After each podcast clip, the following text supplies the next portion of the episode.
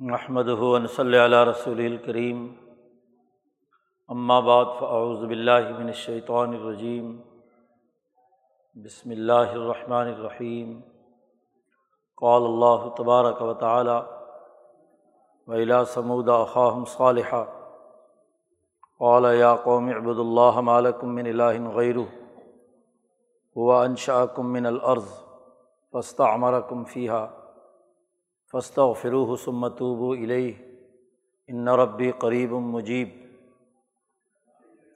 وقال النبی صلی اللہ علیہ وسلم کانت بنو اسرا تسوسحم الانبیاء علامہ حلق نبی خلف نبی آخر. علالہ نبی آبادی سیقون خلفاء فیق سرون وقال نبی صلی اللہ علیہ وسلم، لا تزال طائفتم من امتی قائمین علی الحق، لا یضرهم من خالفهم صدق اللہ مولان العظیم و صدق رسول النبی الکریم۔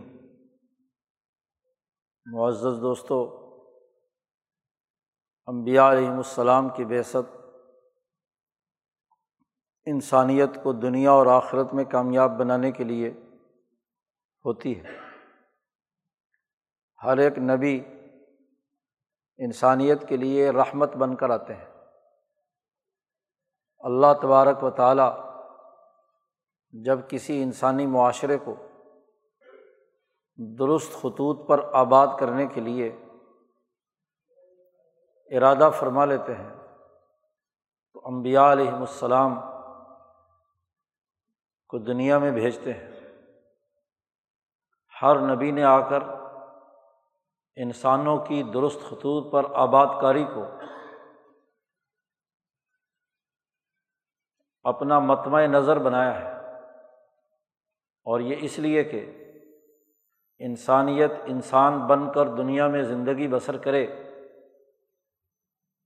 اور اللہ تبارک و تعالیٰ اپنے خالق و مالک سے اپنا رشتہ درست طور پر استوار کرے۔ اس شہنشاہ مطلق کو، مالک الملک کو، اس کائنات کے نظام کا چلانے والا اور اس پورے کرائے عرض پر انسانیت کی آباد کاری کرنے والا سمجھے۔ اس لیے کہ اسی ذات نے انسانیت کو پیدا کیا ہے۔ اور زمین سے پیدا کیا ہے۔ اور جو مخلوق جس دائرے میں پیدا ہوئی ہے، اس پر، اس دائرے سے متعلق بہت سے حقوق و فرائض عائد ہو جاتے ہیں۔ جن بنیادی عناصر سے مل کر کوئی مرکب تیار ہوتا ہے، کیمیائی تعامل سے گزرتا ہے۔ اپنی ایک شناخت برقرار رکھتا ہے۔ تو دراصل وہ ان بنیادی عناصر کا مرہون منت ہے۔ اس کا شکر ادا کرنا اور ان کو کما حق ہو برقرار رکھنا، یہ اس وجود کے لیے لازمی اور ضروری ہوتا ہے۔ امبیا علیہم السلام انسانیت کو اپنے آپے سے باہر نکل کر خود اپنی قبر کھودنا، اپنی زمین میں فساد مچانا، اپنی زمین میں ظلم نا انصافی اور زیادتی کرنا، حیوانات کی تباہی کا عمل کرنا یا نباتات کو تباہ و برباد کرنا یا معدنیات کو بیکار اور ضائع چھوڑنا۔ تمام عرضی خصوصیات کو نقصان پہنچانے کی کوشش کرنا یہ جرم قرار پاتا ہے۔ کیونکہ انہیں کی نشو و ارتقاء سے تو انسان کھاتا ہے، پیتا ہے، بستا ہے، بنا ہے۔ اس کی جسمانی ساخت اسی زمین سے نشو و نما پائی ہے۔ تو اس پر یہ حق ہے کہ وہ جس کرۂ عرض میں پیدا ہوا ہے جس زمین میں اس نے زندگی بسر کی ہے، وہ اس کے حقوق ادا کرے، اس کے ماحول کو محفوظ رکھے۔ ایسا ماحول کہ جس میں یہاں موجود عناصر بھی، معدنیات بھی، نباتات بھی، حیوانات بھی اور خود انسان بھی حفاظت کے ساتھ اپنی اصل صورت میں اس عرض پر زندگی بسر کرے۔ ان مقاصد و اہداف کے لیے امبیا علیہم السلام دنیا میں تشریف لاتے ہیں۔ ہر نبی آ کر انسانیت کو انسانیت سکھا کر انسانی معاشرے کو درست خطوط پر استوار کرتا ہے۔ جب انسان انسانیت کے دائرے سے باہر نکل کر خود اپنے آپ کو، اپنے ماحول کو، اپنے گرد و نواح کو تباہ و برباد کرنے پر اتر آتا ہے۔ تو اللہ کا غضب جوش مارتا ہے۔ اور اللہ پاک فیصلہ فرماتے ہیں کہ اس بے وقوف انسان کو، اس ظالم اور متکبر کو، یہ جو اپنے پاؤں خود کاٹ رہا ہے، اپنے آپ کو جو خود تباہ و برباد کر رہا ہے، اس کو صحیح انسان بنانے اور اپنے ماحول کو محفوظ رکھنے کے لیے اصل انسانیت کا درس اسے دیا جائے اور اس کو اس کی حقیقت سمجھائی جائے۔ ہر نبی نے آ کر انسانی معاشروں میں یہی کردار ادا کیا ہے۔ معزز دوستوں یہ جو آیت مبارکہ خطبے میں تلاوت کی گئی ہے، یہ قوم سمود کی طرف آنے والے نبی حضرت صالح علیہ السلام کے بارے میں اللہ پاک نے فرمایا ہے کہ قوم سمود جو ظلم و تکبر اور استعماریت کا نمونہ بن چکی تھی۔ انسانوں کو اپنا غلام بنانے کے لیے آباد کاری کرتے تھے۔ دیگر انسانوں کو حقیر سمجھنا، ان کو غلام بنانا۔ ترقیات کے نام پر باقی انسانوں کے حقوق سلب کرنا۔ اور جب انسانیت کے حقوق سلب کیے جاتے ہیں، تو انسانوں کے لیے جو رزق نباتات کی صورت میں، حیوانات کی صورت میں یا معدنیات کی صورت میں۔ اس زمین میں زراعت کے ذریعے سے، کاشتکاری کے ذریعے سے، صنعت کے ذریعے سے حیوانی چمڑوں اور ان کی اون اور ان کے گوشت کے استعمالات کی صورت میں جتنے معاشی وسائل ہوتے ہیں، ان سے انسانیت کو محروم کر دیا جاتا ہے۔ اور ایک مخصوص طبقہ اس آباد کاری کو اپنی ذات کے لیے مخصوص کر لیتا ہے کہ یہ آبادی میری ہے۔ یہ جو خوشحالی آئی ہے، یہ جو وسائل پیدا ہوئے ہیں، یہ جو سیاسی طاقت وجود میں آئی ہے، اس کو اپنے مقاصد کے لیے استعمال کرنے کی سوچ پیدا کر لیتا ہے۔ تو قوم سمود نے بھی یہی حرکت کی ہوئی تھی۔ قرآن حکیم نے اس کے امراض تفصیل سے بیان کیے ہیں مختلف مقامات پر۔ یہاں ایک بڑی بنیادی بات اللہ پاک فرماتے ہیں کہ قوم سمود کی طرف انہیں کے بھائی، کیونکہ اسی نسل، اسی قوم، اسی خاندان سے اقاہم صالحہ، حضرت صالح علیہ السلام کو ہم نے ان کی طرف بھیجا ہے۔ انہوں نے یہ دعوت دی کہ یا قوم عبد اللہ مالکم من الہن غیر تم میں کوئی انسان، کوئی طاقتور، کوئی سرمایہ پرست خود خدا بننے کی کوشش مت کرے۔ اے میری قوم، خالص اللہ کی غلامی کرو۔ عبد اللہ۔ عبادت کرو اللہ کی۔ مالکم من الہن غیر اس ایک ذات کے علاوہ تمہارا کوئی الہ اور خدا نہیں۔ الہ ہوتا ہی وہ ہے، جس کی ملکیت میں تمام چیزیں ہوں۔ خدا ہوتا ہی وہ ہے، جو انسانوں کو ان کے تمام وسائل کا مالک بناتا ہے۔ پوری کائنات کا نظام چلاتا ہے۔ سورج، چاند، ستارے اسی کے حکم اور ارادے سے حرکت میں آتے ہیں۔ اسی کی قضا یعنی اس کا آڈر اس کا فیصلہ کائنات کے پورے نظام کو، اس کی وحدانیت کو کنٹرول کیے ہوئے ارادہ الہی ہے۔ فعال لما یرید۔ وہ جو ارادہ فرما لے، اسے ہر حال میں کرتا ہے۔ اس کے ارادے کے راستے میں کوئی رکاوٹ نہیں ہے۔ تو حقیقی بادشاہت، حقیقی حکمرانی، حقیقی ربوبیت حقیقی مالکیت، حقیقی ملکیت اسی ذات کے ہے۔ اس کے علاوہ کوئی اور تمہارے انسانوں کے لیے کوئی الہ نہیں ہے۔ مالکم، تمہارے لیے اس کے علاوہ کوئی خدا نہیں۔ تو خدا پرستی کا بنیادی درس دے کر انسان کو اس کی حقیقت سمجھائی گئی کہ انسان انسان رہے یہ دعویٰ نہ کرے کہ انا رب کو مل کہ میں تمہارا بڑا رب ہوں۔ کوئی فرعونیت، نمرودیت یا سمودیت تمہارے اندر پیدا نہیں ہونی چاہیے۔ تمہارے اندر کسی طرح بھی یہ خرابی دماغ میں نہیں آنی چاہیے کہ اس قرۂۂ عرض کہ تم بادشاہ ہو۔ تم جو چاہے فیصلے کرو۔ تمہارے فیصلے، تمہاری قضا تمہارا حکم اس خدا کے مقابلے میں کوئی حیثیت نہیں رکھتا۔ الوحیت صرف اور صرف اسی کو ہے۔ یہ تو نظم و نسق چلانے کے لیے تمہارے ہی طرح کے انسان ایک اجتماعی نظم کے لیے اپنے میں سے کسی ایک کو ذمہ دار بنا لیتے ہیں۔ یہ خدا تھوڑا ہی ہو گیا۔ یہ تو زیادہ سے زیادہ نظم و نسق قائم کرنے کے لیے ایک فرد کو ذمہ دار بنایا گیا، وہ کوئی بھی ہو سکتا ہے۔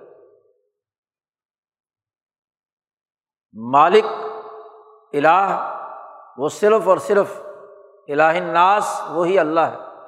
مالک الناس۔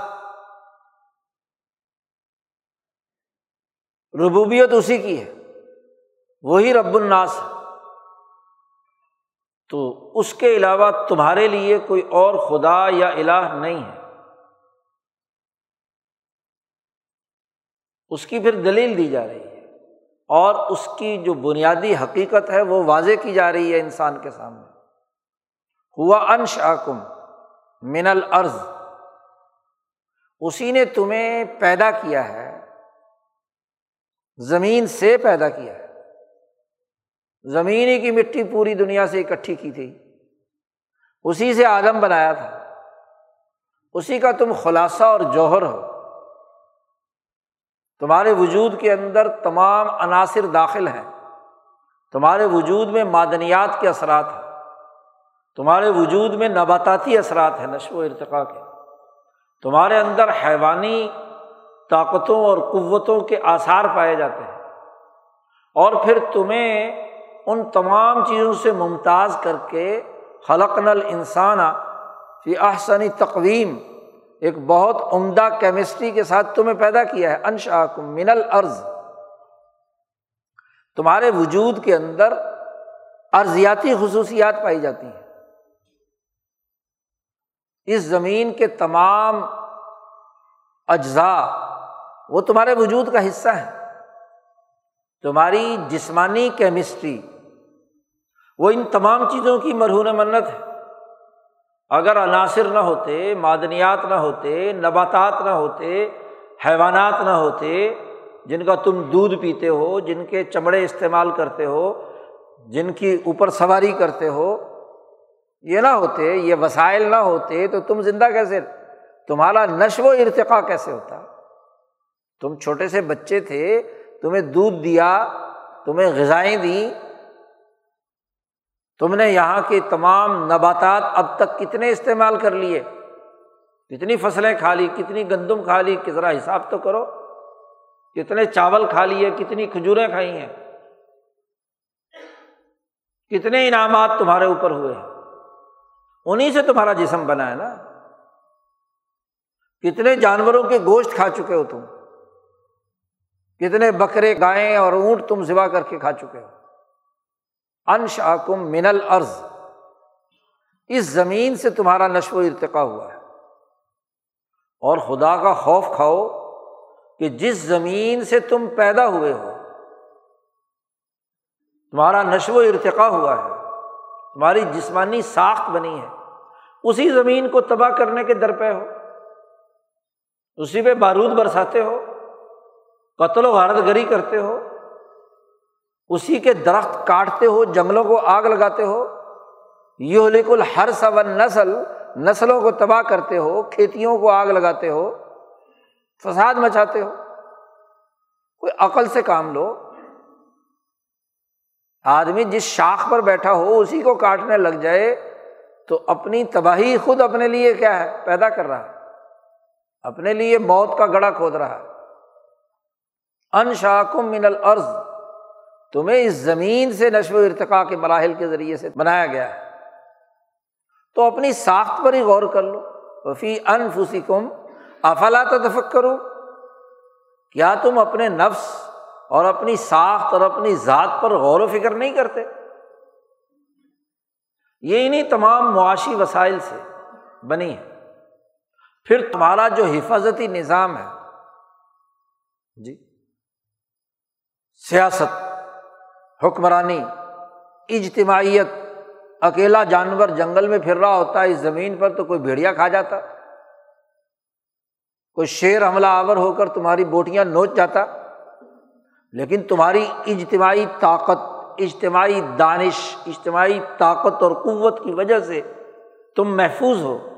تو جس اجتماعیت کی وجہ سے تم محفوظ ہو، جس سیکورٹی والے کی سیکورٹی کی وجہ سے تمہاری جان محفوظ ہے۔ جس سیاسی نظام اور اجتماعی نظام کی وجہ سے تمہارے وجود کی حفاظت ہے، اسی کو تم تباہ کرتے ہو، اسی مزدور کے حقوق نہیں ادا کرتے، اسی سیکورٹی والے کو مرنے کے لیے چھوڑ دیتے ہو، اسی انسان کو تباہ و برباد کرتے ہو۔ تو قرآن نے دعوت دی ہے، صالح علیہ السلام نے پیغام دیا ہے استعماریت کے خلاف،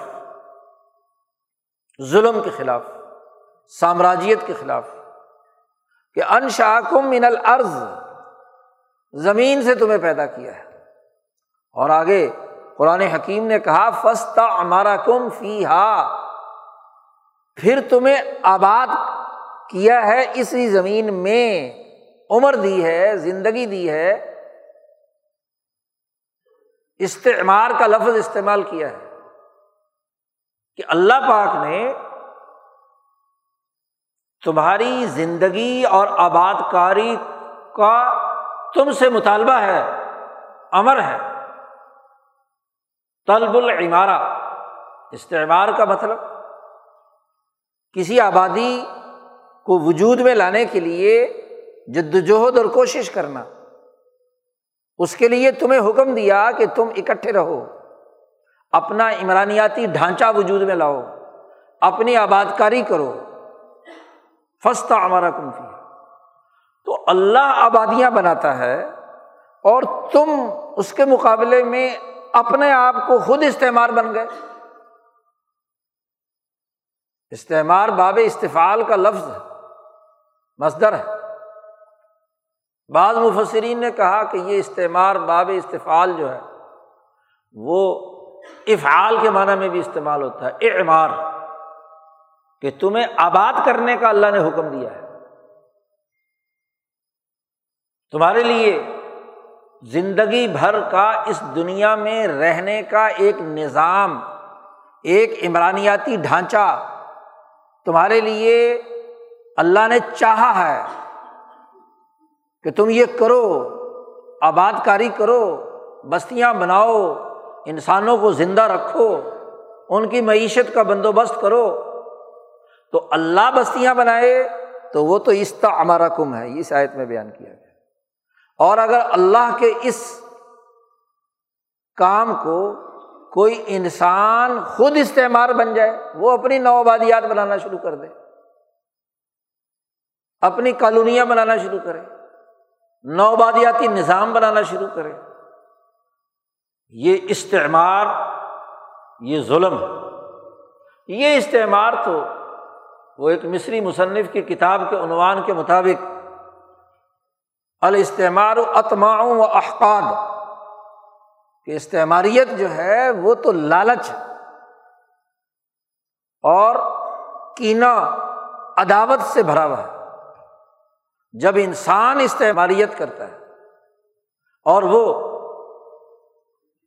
ایسی آبادیاں تشکیل دیتا ہے جو اس کے لیے کام کرے اس کی منڈیوں پر قبضہ کیا جائے، اس کی فصلیں اڑا لی جائیں، اس کی زراعت پر قبضہ ہو، اس کی صنعت پر قبضہ ہو، ان کے وجود پر غلامی مسلط کر دی جائے، یہ استعماریت تو انسان اپنے ذاتی اور گروہی مقاصد کے لیے آبادی بنائے اسے استعمار یا سامراج کہا جاتا ہے۔ اور اللہ نے بھی انسانوں کی آبادیاں بنائی ہیں۔ اس کا ہمارا کم تمہیں آباد ہونے کا حکم دیا ہے کہ تم آبادی بناؤ۔ کس قانون کے تحت؟ کہ تمام کے تمام انسان بلا تفریق رنگ نسل مذہب، اس آباد کاری سے یکساں طور پر فائدے حاصل کریں۔ ابو بکر صدیق رضی اللہ تعالیٰ عنہ کا یہ جملہ کہ ہادہ معاشن فل اس وطفی خیر من السرا کہ یہ دنیا میں زندگی بسر کرنے کا معاملہ ہے۔ اس میں تو تمام برابر ہے، ایک کو دوسرے پر ترجیح دینے سے۔ تو دنیا میں تمہاری آباد کاری اور ایسی آباد کاری کہ صرف تمہاری عمر کی حد تک نہیں یعنی ایسی آباد کاری مت کرو جو صرف اور صرف تمہاری زندگی میں تمہاری ضرورت پورا کرے۔ بلکہ تمہارے بعد، تمہاری نسل، تمہارے ورثا تمہارے بعد آنے والی تمہاری قوم، ایسا کام کر کے جاؤ کہ اس قوم کے فائدے میں بھی وہ استعمال میں آئے۔ یہ نہیں کہ صرف اپنی زندگی پچاس ساٹھ سال کے لیے آباد کاری کرو۔ اپنا نظام بناؤ، معاشی سیاسی سسٹم بناؤ، ایسا نہیں۔ آباد کاری تمہاری ایسی ہونی چاہیے کہ جو تمہارے بعد بھی آئے۔ جس کی دلیل وہ حدیث ہے کہ نبی اکرم صلی اللہ علیہ وسلم کے زمانے میں عربوں میں یہ دستور تھا۔ عمرہ دیتے تھے۔ عمرہ عطیے کے معنی میں استعمال ہوتا تھا۔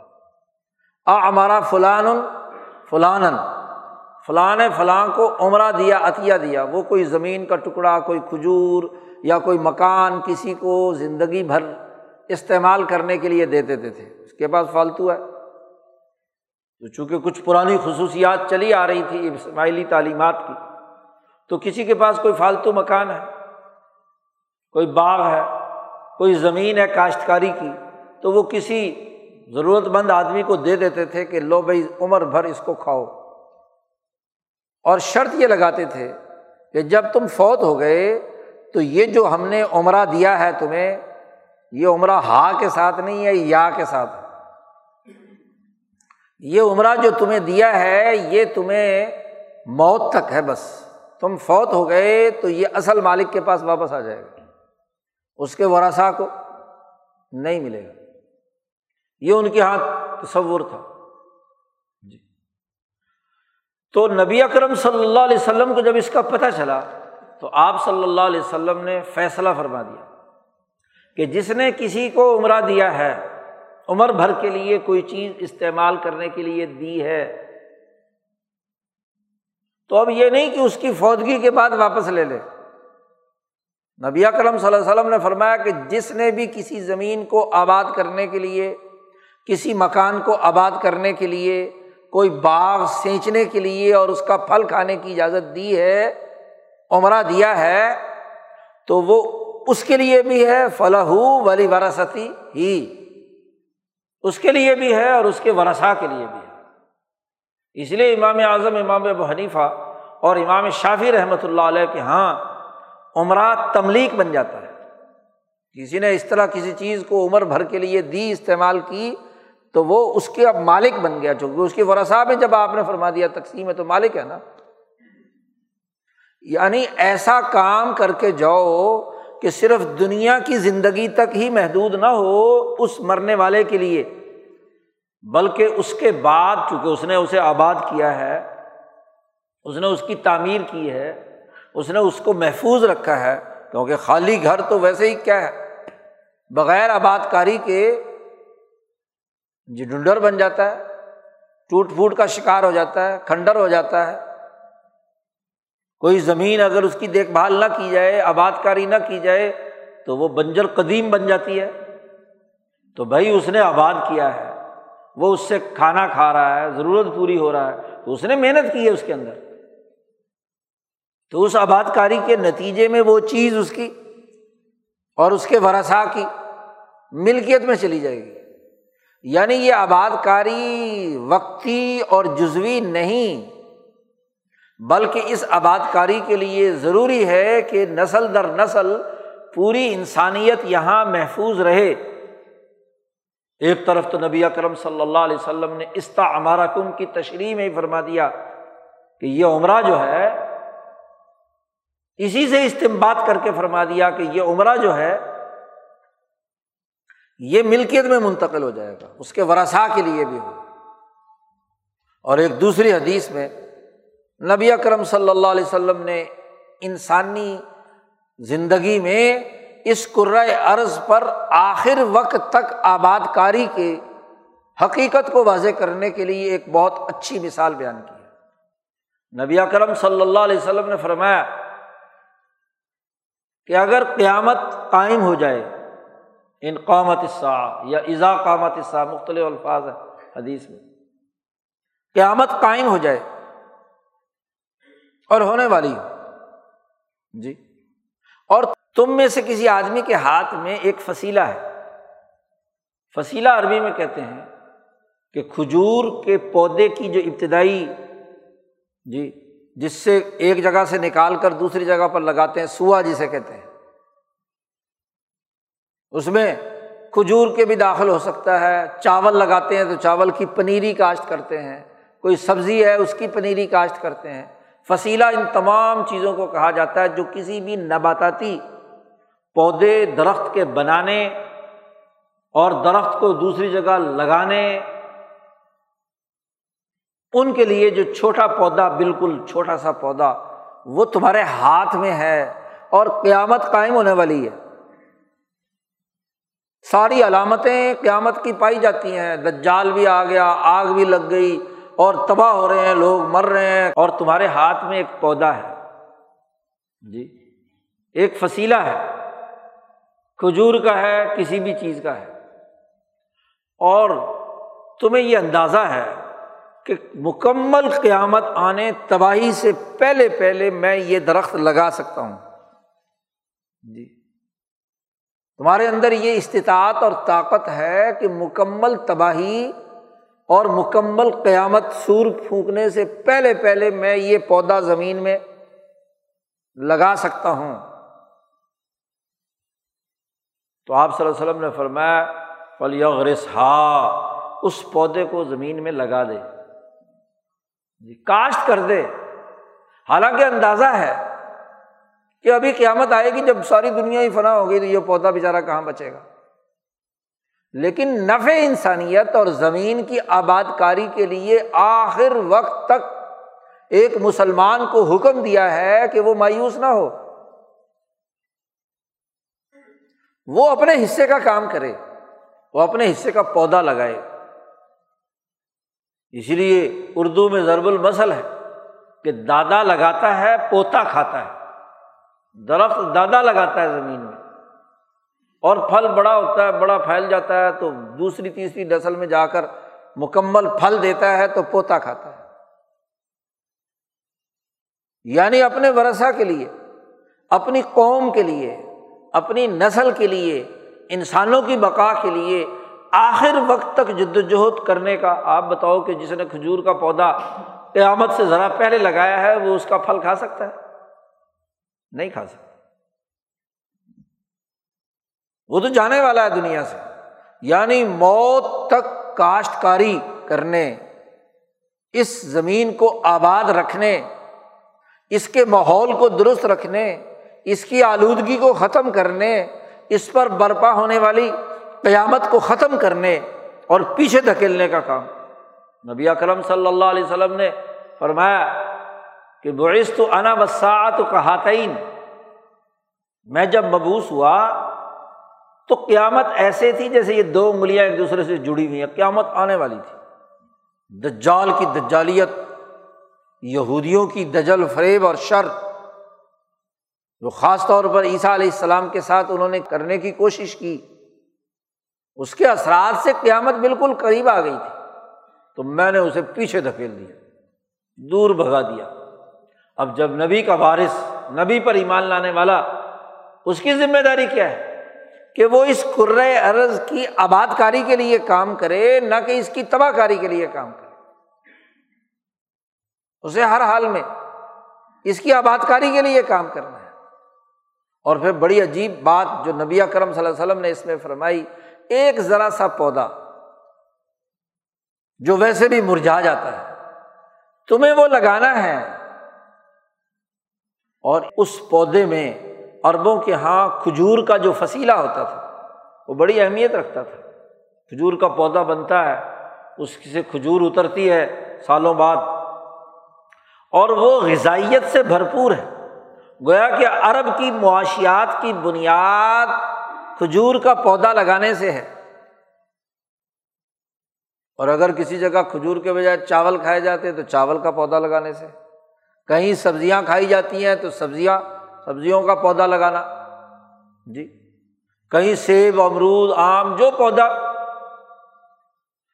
گویا کہ بڑی وضاحت سے آپ صلی اللہ علیہ وسلم نے فرما دیا کہ یہ فصیلہ کسی کا بھی ہو تو دراصل وہ معاشیات کی بنیاد ہے نا۔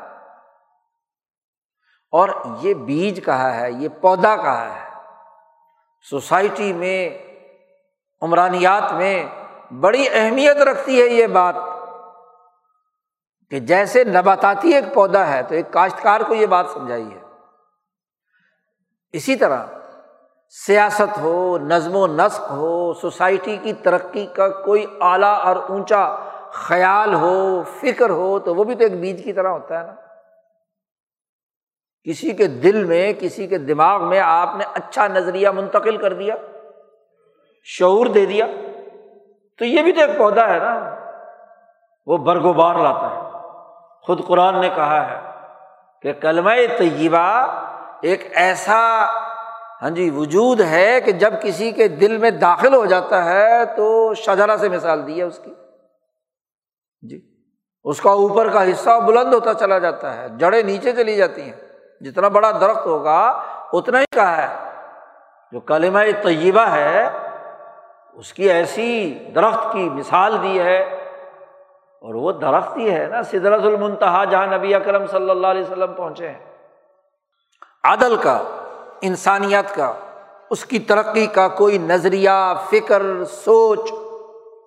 بھی ایک بیج کے مانند ہوتا ہے حضرت علی رضی اللہ تعالیٰ عنہ سے رسول اللہ صلی اللہ علیہ وسلم نے فرمایا، تیرے ہاتھ پر ایک آدمی کی اصلاح ہو جائے، اس کو نظریہ ہاں جی معلوم ہو جائے، وہ درست ہو جائے، وہ انسان بن جائے، وہ مومن بن جائے، تو دنیا و مافیہ سے بہتر ہے۔ تو خیال بھی ایک بیج ہے، ایک سوچ ہے، ایک فصیلہ ہے۔ سوچ درست کرنا۔ تو ترقیات سوسائٹی میں افکار سے ہوتی ہے صحیح فکر سے۔ ان افکار پر موجود سیاسی نظام سے ہوتی ہے اور معاشی سسٹم سے ہوتی ہے۔ انسانی آبادیاں انہیں تین دائروں سے وجود میں آتی ہیں۔ فکر صحیح، امن کی سیاست اور معاشی خوشحالی کا معاشی اور اقتصادی نظام۔ ان تین سے تعمیر ہوتی ہے آبادیوں کی۔ اور سیاست تعمیر ہوتی ہے ایک مضبوط اور مستحکم قانون سے۔ ایک انسانیت دوست مقننہ جو انسانیت کے لیے آباد کاری کا صحیح اور درست قانون معاہدۂ عمرانی ڈیولپ کرے، سوشل کانٹیکٹ قائم کرے، تو یہ بھی تو فصیلہ ہے۔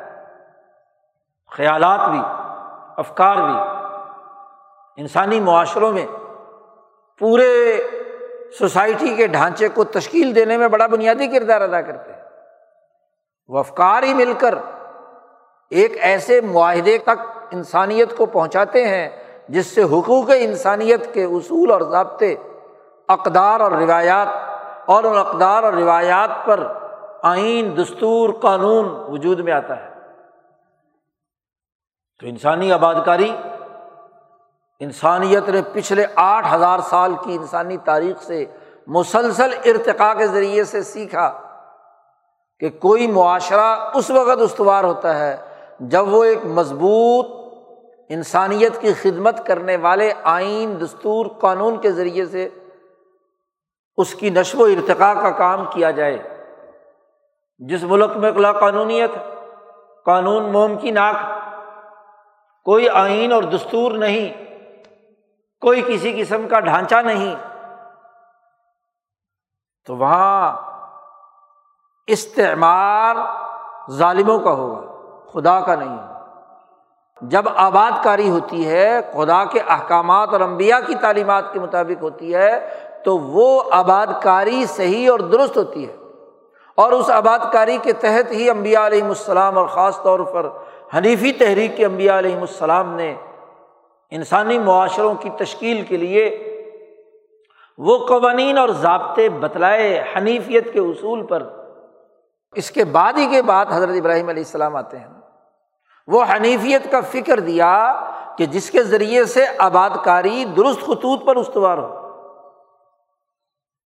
وہ بنیادی اثاثی اصول دیے قوانین کے۔ کہ اللہ کے ساتھ شریک نہ ٹھہراؤ، والدین کے حقوق ادا کرو، کسی انسان کو قتل مت کرو ذنا مت کرو، یتیم اور مسکین کے مال مت کھاؤ، وغیرہ وغیرہ۔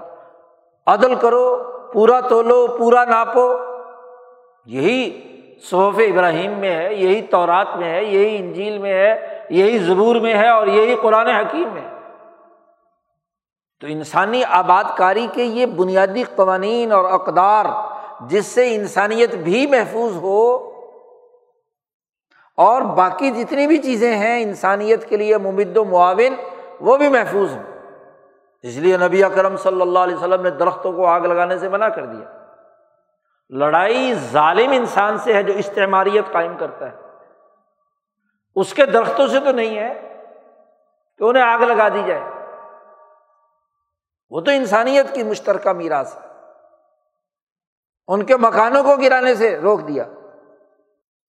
ان انسانی معاشروں میں جو بوڑھے، جو کچھ کام نہیں کر سکتے، جن کی وجہ سے یہ انسان پیدا ہوئے ہیں گو یہ ظالم ہیں، یہ تاغوتی ہیں، یہ لڑ رہے ہیں، تو ان کے بوڑھے کو بھی ہاتھ نہیں لگانا۔ ان سے جو نسل انسانی پیدا ہوئی ہے بچے، کافروں کے بچے۔ انسانیت، اس کی حفاظت کا حکم دیا، خبردار کسی بچے کو قتل مت کرنا۔ جی۔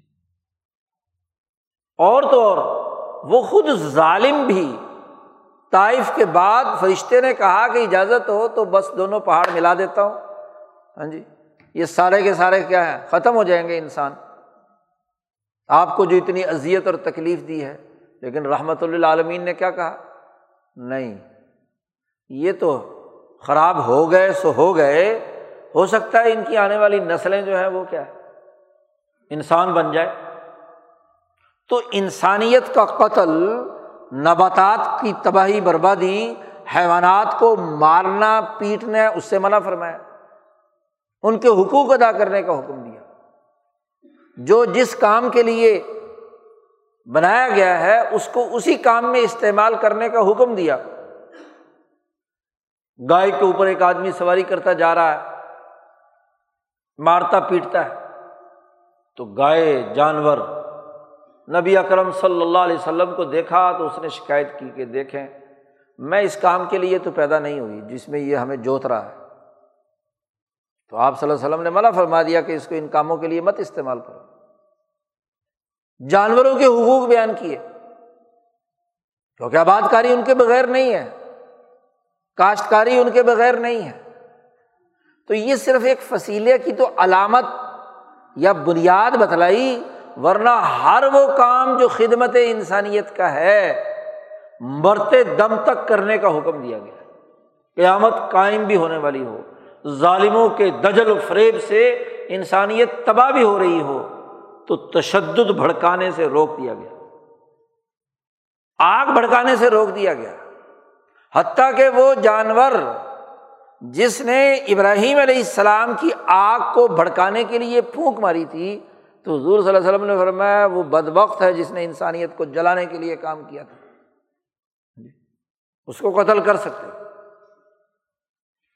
بات تو یہ ہے، بحث یہ ہے کہ انسانیت کے لیے ضرر رساں کیا ہے اور انسانیت کی آباد کاری میں دخل دینے والی کون سی چیز ہے؟ اس کا حکم قرآن حکیم دے رہا ہے، جو انسانیت کی بقا کی ہے، اس کے نشو و ارتقاء کی ہے، اس کو محفوظ رکھنا۔ وہ نباتات ہو، معدنیات ہو، حیوانات ہو، گرد و پیش کا ماحول ہو، تو ماحول کو تباہ کرنا ماحولیاتی آلودگی پیدا کرنا، سوسائٹی میں تباہی، بربادی کے تمام امور کرنا، یہ تو اللہ کی طرف سے جو آباد کاری کا حکم ہے، اس کی خلاف ورزی ہے۔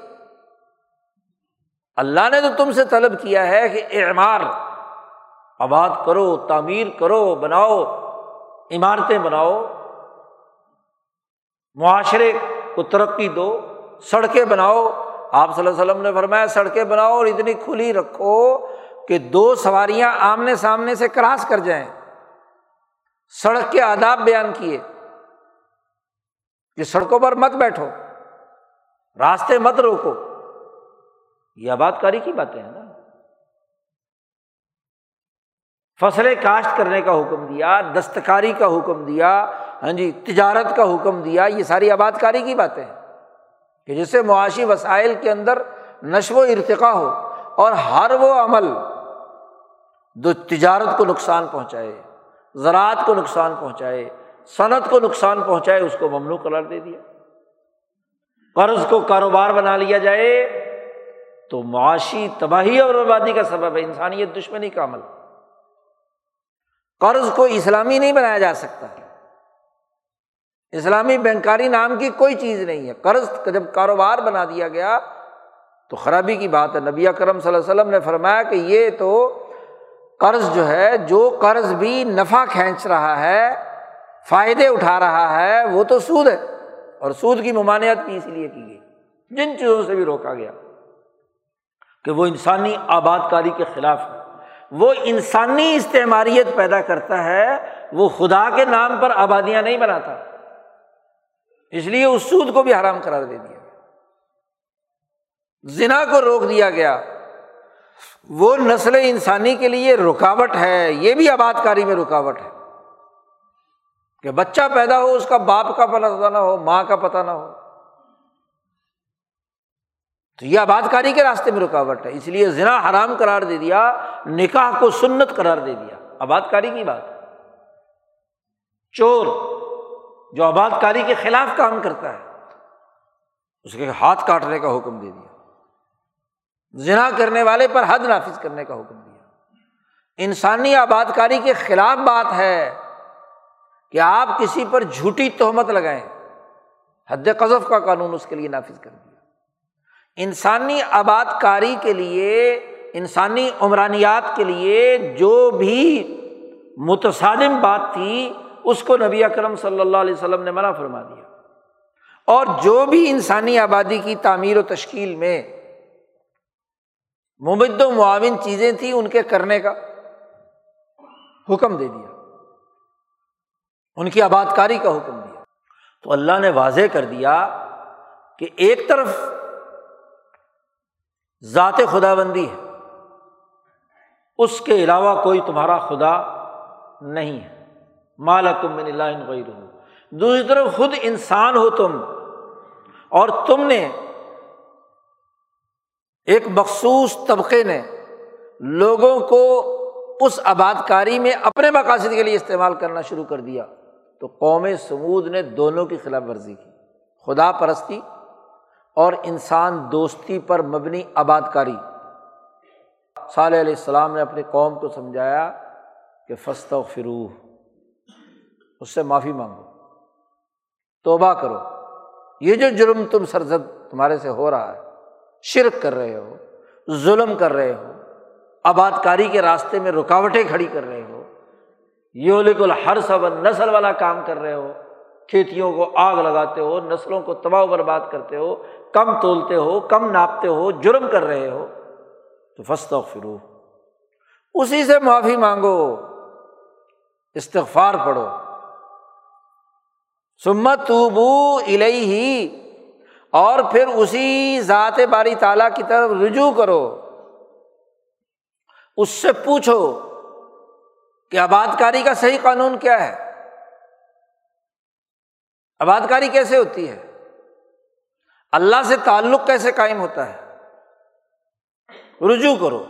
یہ پچھلے جو جرائم ہو چکے ہیں، ان پر معافی مانگو۔ اس آباد کاری میں تم نے استعماری کردار ادا کیا ہے، ظلم کیا ہے نا انصافی کی ہے۔ تو اس سے تو اس خدا سے کیا ہے؟ مغفرت طلب۔ اور اس کے بعد صرف یہ نہیں کہ زبان سے مغفرت کی گردان پڑھتے رہو۔ صبح تو بو الہی ہی پھر اسی کی طرف رجوع کرو۔ اور اس کی طرف رجوع کرنے کا طریقہ کیا ہے؟ کیسے صحیح طریقے سے آباد کاری ہوگی؟ تو شعیب علیہ السلام نے کہا کہ پورا تولو، پورا ناپو۔ جی۔ اور زمین میں ولا تاسو فل ارد مفسدین، فساد مچاتے ہوئے مت پھرو۔ جی۔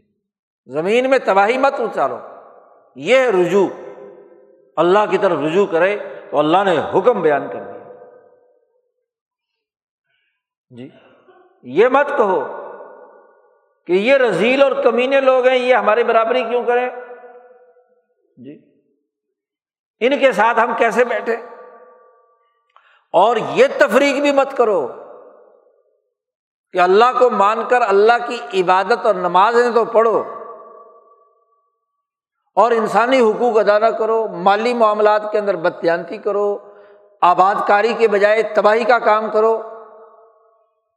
شعیب علیہ السلام سے کہتے ہیں، یا شعیب اصلاطوں کا تعمروں کا انت رک کیا تیری نماز تجھے یہ حکم دیتی ہے کہ ہم اپنے آبا و اجداد کی جس کو غلامی کرتے آ رہے ہیں، ہم ان کی غلامی سے باز آ جائیں؟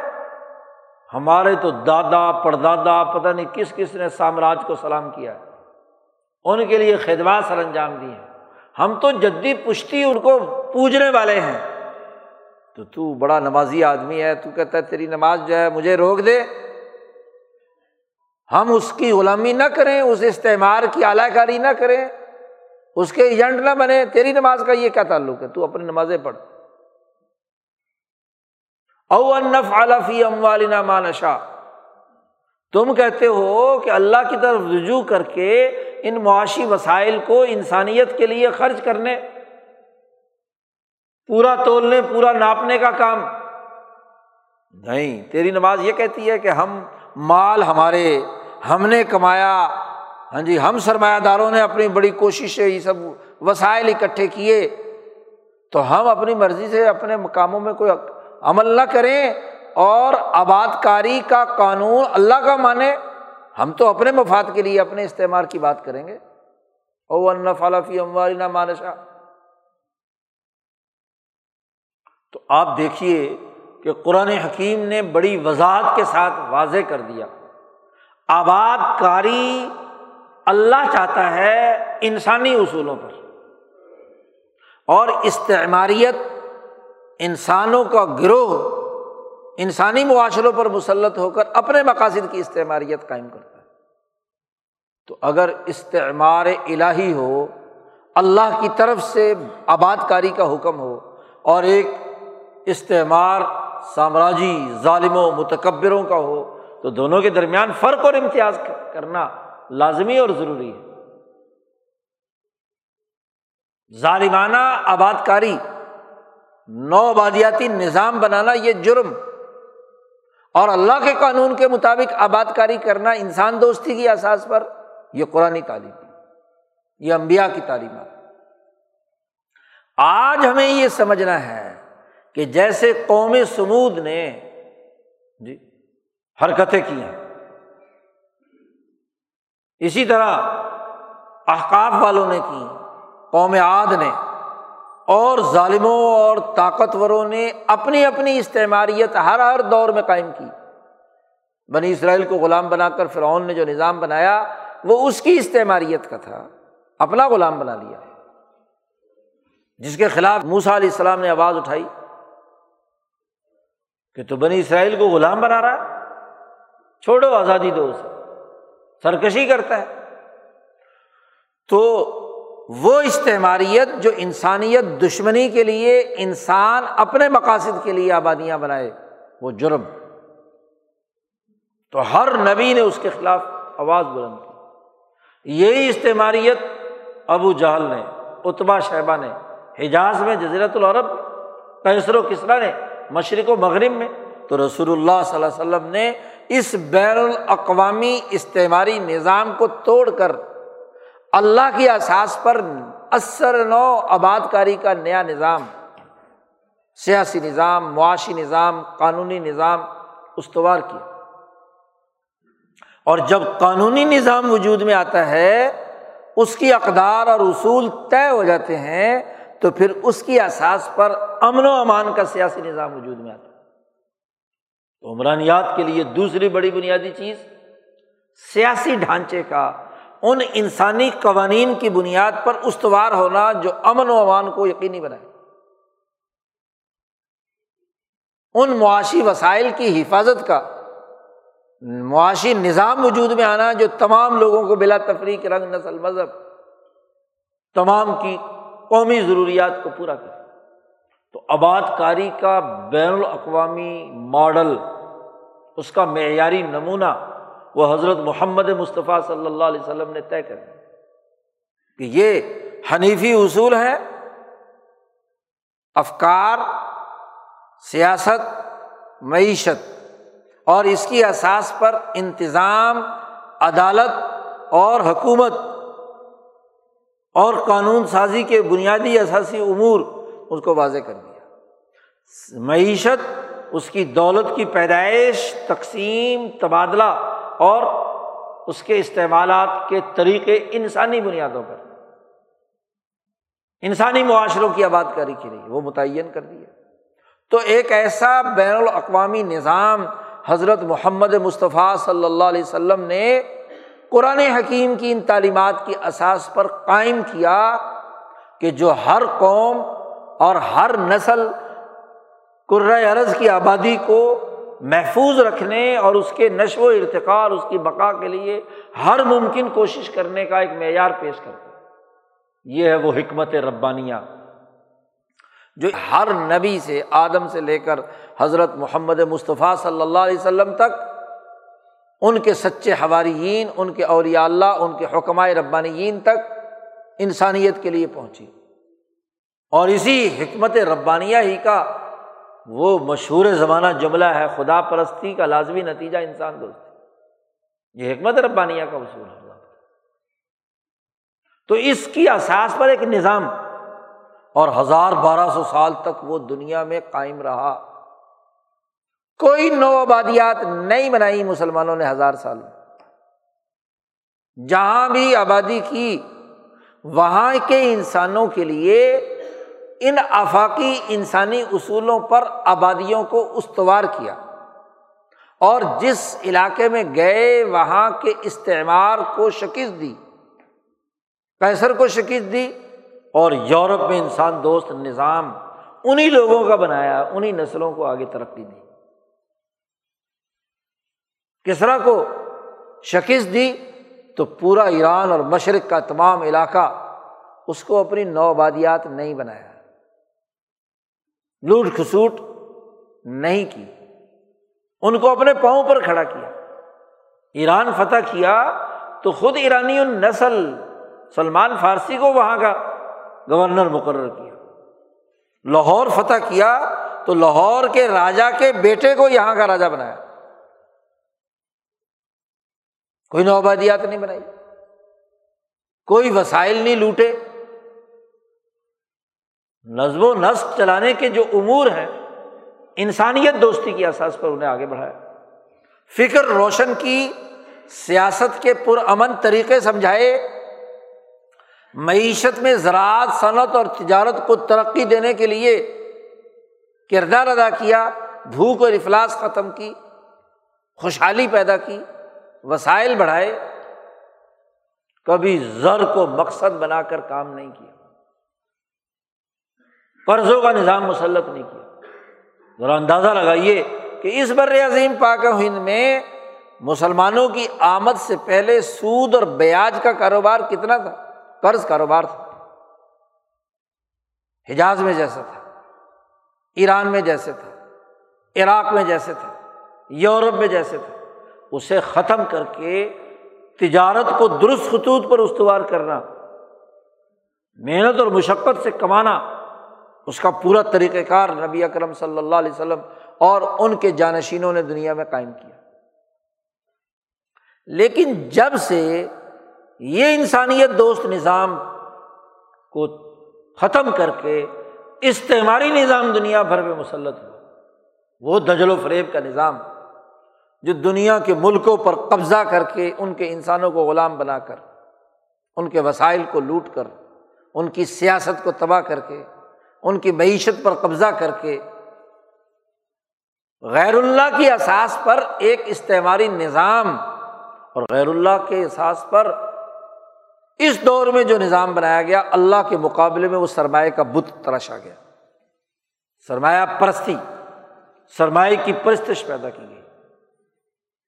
اس سرمایہ داری کے بانی نے کہا کہ زر اصل ہوتا ہے، زر خدا ہے، اس کو کھینچو۔ دنیا بھر سے اور لندن لاؤ۔ اس کو بت بنا دیا۔ اس کی پرستیں شروع کر دی۔ اب دنیا کی منڈیوں پر قبضہ کر کے، وہاں کے وسائل لوٹ کر، قحط پیدا کر کے انسانوں کو مار کر، غلام بنا کر، ذلیل کر کے، رسوا کر کے عالمی سرمایہ داری نظام قائم کیا ہے۔ اور پچھلے تین سو سال سے یہ قیامت انسانیت پر برپا ہے اور اس قیامت کی برپا ہونے کی موجودگی میں ہمیں یہ حکم ہے کہ قیامت کی ساری علامتیں بھی پائی جائیں۔ مفسری نے لکھا ہے کہ یہ قامت سا کا مطلب یہ ہے کہ اس قیامت کی جو علامتیں بھی رسول اللہ صلی اللہ علیہ وسلم نے بیان فرمائی ہیں، تباہی، بربادی کے فطروں کے جتنے بھی امور بیان کیے ہیں اور وہ سارے بھی پورا ہو جائیں، علامتیں واضح ہو جائیں، دنیا تباہی کے دھانے پر ہو، لیکن ایک مسلمان تیری ذمہ داری یہ ہے کہ تو آخری وقت تک اس عرض پر انسانیت کا حق ادا کرنے کے لیے، انسان کے معاشی وسائل اور اس کی سیاسی ترقی کے لیے، اس کے فکر کو اعلیٰ مشن اور نظریہ دینے کے لیے تو پودا ضرور کاشت کر دے ہر ایک نوجوان تک پہنچ، اس کے دماغ میں ایک اچھا بیج فکر کی صورت میں منتقل کر دے۔ شعور دے، سمجھ دے۔ اس کو کسی نہ کسی معاشی سرگرمی جو انسانیت کے لیے مفید ہے، چاہے وہ کوئی سروسز ادا کر رہا ہے، چاہے وہ کسی صنعت سے وابستہ ہے، خواہ وہ زراعت سے ہے، خواہ وہ تجارت سے ہے، کسی بھی معاشی سرگرمی سے ہے اس کو ہاتھ نہیں روکنا، اس کو وہ انسان دوستی کا کام کرنا ہے۔ انسانیت کی خدمت کا جو کام کر رہا ہے۔ یہ نہیں جی اب تو قیامت آنے والی ہے، اب ہم کیا کریں جی؟ تو صحیح حدیث ہے۔ اور یہ آخر وقت تک ایک مسلمان سے مایوسی ختم کرنے کا۔ یہ نہیں ہے کہ لوگ آگ لگا رہے ہیں تو میں بھی آگ لگا دوں۔ لوگ تشدد بھڑکا رہے ہیں، میں بھی بھڑکا دوں۔ لوگوں نے میرا گھر اجاڑ دیا تو میں بھی کیا اجاڑوں؟ نہیں۔ اسے انسانی آباد کاری کا کام کرنا ہے۔ اس کے لیے جد وجہد اور کوشش کرنی یہ ہے انقلابی شعور۔ یہ ہے انقلابی جد وجہد کی بنیاد۔ سچا مومن ہی دراصل انقلابی ہے۔ نبی اکرم صلی اللہ علیہ وسلم کی تعلیمات اس حقیقت کو واضح کر رہی ہے آج کا بڑا فتنہ یہ ہے کہ سامراج کے مقابلے میں یا غلط سسٹم کے مقابلے میں ایسا غلط طریقہ کار اختیار کرنا جو آباد کاری کو تباہ و برباد کرے، یہ تو وہ چاہتے ہیں۔ جھگڑا کریں، تشدد بھڑکائیں، قومی وسائل کو آگ لگائیں، اپنے ملک کو جلائیں، اپنے ملک کی معیشت تباہ کریں، اپنے ملک کی سیاست تباہ کریں، اپنے ملک کا قانون اور آئین جو ممکن حد تک انسانی بنیادوں پر ہے اسے توڑنے کے درپے ہو جائیں۔ ترقی دینے کے بجائے تنزل کی طرف لے جائیں، یہ کون سی عقل کی بات بڑھ کے ماریں، مائک توڑ کر ایک طرف پھینک دیں، دوسرا ادھر پھوڑ دیں، انقلابی ہیں جی۔ اس کو انقلابی کہتے ہیں۔ اس کے لیے ضروری ہے وہ شعور کا ہونا۔ یہی وہ شعور ہے جو امام شاہ ولی اللہ دہلوی نے دیا۔ یہی وہ شعور ہے جسے شیخ الہند نے سمجھایا۔ یہی وہ شعور ہے جو امام انقلاب مولانا عبید اللہ سندھی نے دیا۔ یہی وہ شعور ہے جو مجد الاثر حضرت شاہ سعید احمد رائے پوری نے دی نام ان کا استعمال کرو اور توڑ پھوڑ اور تشدد پر بھڑکا کر انسانوں کو ہاں جی غلام بنانے کے لیے سامراج کے اعلی کار بنو۔ یہ وہ استعماریت ہے جو شعوری یا غیر شعوری طور پر عالمی سامراج کے لیے اعلی کاری کا کردار ادا کرتی ایک مسلمان سمجھدار ہوتا ہے، باشعور ہوتا ہے امبیا کی تعلیمات کا پیروکار ہوتا ہے۔ وہ سوسائٹی کو بچانے، اس کی آباد کاری کے لیے کام کرنے، اس کے ہاں جی تباہی اور بربادی کو روکنے کے لیے حکمت عملی سے، شعور سے، فہم سے، بصیرت سے کردار ادا کرتا ہے۔ شتر بے مہار نہیں۔ اور پچھلی تین سو سال کی سامراجی تاریخ ہی ہے۔ کہ وہ ہر خطے میں اپنے ایجنٹوں کے ذریعے سے لڑائیاں پیدا کراتا ہے، احتجاج کرواتا ہے۔ پچھلے بیس تیس سال سے آپ نے دیکھا نہیں؟ عرب سپرنگ کے نام سے کیا ہے؟ مصر میں، لیبیا میں، مراکش میں، جہاں جہاں جس جس علاقے میں ہوئی ہے، صفا ہستی سے مٹ گیا۔ آج تک لیبیا نہیں سنبھلا، آج تک مصر نہیں سنبھلا، آج تک مراکش نہیں سنبھلا۔ تو سامراج کا یہی کردار ہے۔ آج سب سے بڑا خطرہ آپ کے اس عمرانیاتی ڈھانچے کو ہے، آپ کے اس نظام کو ہے کہ تشدد بھڑکا کر، انتشار پیدا کر کے، قانون شکنی کر کے سامراج کے ہاتھوں میں کھیل کر اپنی زمین کو آگ لگانا، اپنی دھرتی کو جلانا، اپنے آپ ہی کو بھسم کرنا، اپنے فصلوں کو اجاڑنا، اپنی سڑکوں کو توڑنا، اپنے آپ کو ہاں جی خود سوزی کرنا، خود کچھ دھماکے کرنا، اس سے بڑا خرابی کی بات اور کیا ہے؟ مسلمان آباد کاری کے لیے آیا ہے، نہ کہ تباہ کاری کے لیے۔ مسلمان اللہ کے بتلائے ہوئے اصولوں کی بنیاد پر سوسائٹی کی تعمیر و تشکیل کے لیے آیا ہے۔ نہ کہ استعمال کے ہاتھوں میں اعلی کار بن کر، اس کا ایجنٹ بن کر اس کی تباہی اور بربادی کا کام کرے۔ تو آج یہ سوچ پیدا ہونا شعور پیدا ہونا، نظریے کا بننا اور ایک منظم جد وجہد اور کوشش اس استعماریت کے خلاف کرنا جو خدا پرستی اور انسان دوستی کی دشمن ہے۔ اس کے لیے کردار ادا کرتی ہے امبیا علیہ السلام اور یا اللہ، صحابہ اور خاص طور پر اس بر عظیم کے، ان ولی اللہ سلسلے کے علماء ربانیین نے جو شعور دیا ہے، حکمت ربانیہ سمجھائی ہے اس دور کے مطابق حنیفی تحریک کا ہاں جی نظریہ اور خلاصہ انسانیت کے سامنے رکھا ہے، اسے سمجھنا اور اس کے مطابق کردار ادا کرنا۔ آج ہمارا فریضہ ہے۔ ہمیں ہر ممکن حد تک اس زمین کی آباد کاری کے لیے، انسانیت کی بقا کے لیے، اس کے تحفظ کے لیے، امن و امان کو یقینی بنانے کے لیے طریقۂ کار اختیار کرنا ہے، نہ کہ تباہی اور بربادی۔ سامراج دشمنی کا نظریہ پالنا ہے، سوچنا ہے، اور اس کے خلاف منظم جد وجہد کا شعوری طریقۂ کار جو امبیا علیہ السلام کا ہے، اسے اختیار کرنا ہے۔ نہ کہ سامراجی اعلی کاری کی بنیاد پر انقلاب کے ڈھکوسلے پیدا کرنا اور اس کے نام پر یہاں سیاستیں کرنا، فرقہ واریت پیدا کرنا، لڑائیاں اور جھگڑے کھڑے کرنا، یہ امبیا کا طریقہ نہیں ہے۔ تو انسانوں کو جوڑتے ہیں، ان کی اجتماعی طاقت بناتے ہیں ایک منظم قوت ہوتی ہے جو اس دور کے استعمال کا خاتمہ کرتی ہے۔ حکمت عملی سے کرتی ہے۔ یہ نہیں ہے کہ ہاں جی تباہی اور بربادی، تباہی کے مقابلے میں آپ بھی تباہی ادار پچھلے کسی جمعے میں عرض کیا گیا تھا کہ نبی کرم صلی اللہ علیہ وسلم نے فرمایا کہ جو تیری امانت کی حفاظت کرے، تو اس کی بھی امانت ادا کر۔ اور جو تیری امانت میں خیانت کرے تو اس کے ساتھ بھی امانت کا معاملہ کر۔ یہ نہیں کہ اس نے خیانت کی ہے تو اب آپ بھی خیانت کرنا شروع کر دیں۔ تو کیا فرق ہے تمہارے میں اور اس میں؟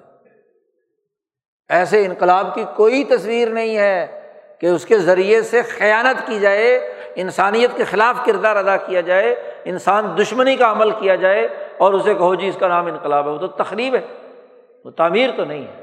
ہمیں تو تعمیر کا حکم دیا گیا۔ تو تعمیر کو پیش نظر رکھنا یہ اللہ کا حکم ہے۔ اس آیت سے واضح ہو گیا، اس حدیث سے واضح ہو گیا۔ اللہ تعالیٰ ہمیں ان اکابرین کے شعور کو سمجھنے امبیا کی اس تعلیمات کا حقیقی ادراک حاصل کرنے اور اس کے حوالے سے منظم جدوجہد کرنے کی توفیق عطا فرمائے۔ وہ آخر الداوانہ الحمد للہ رب العالمین۔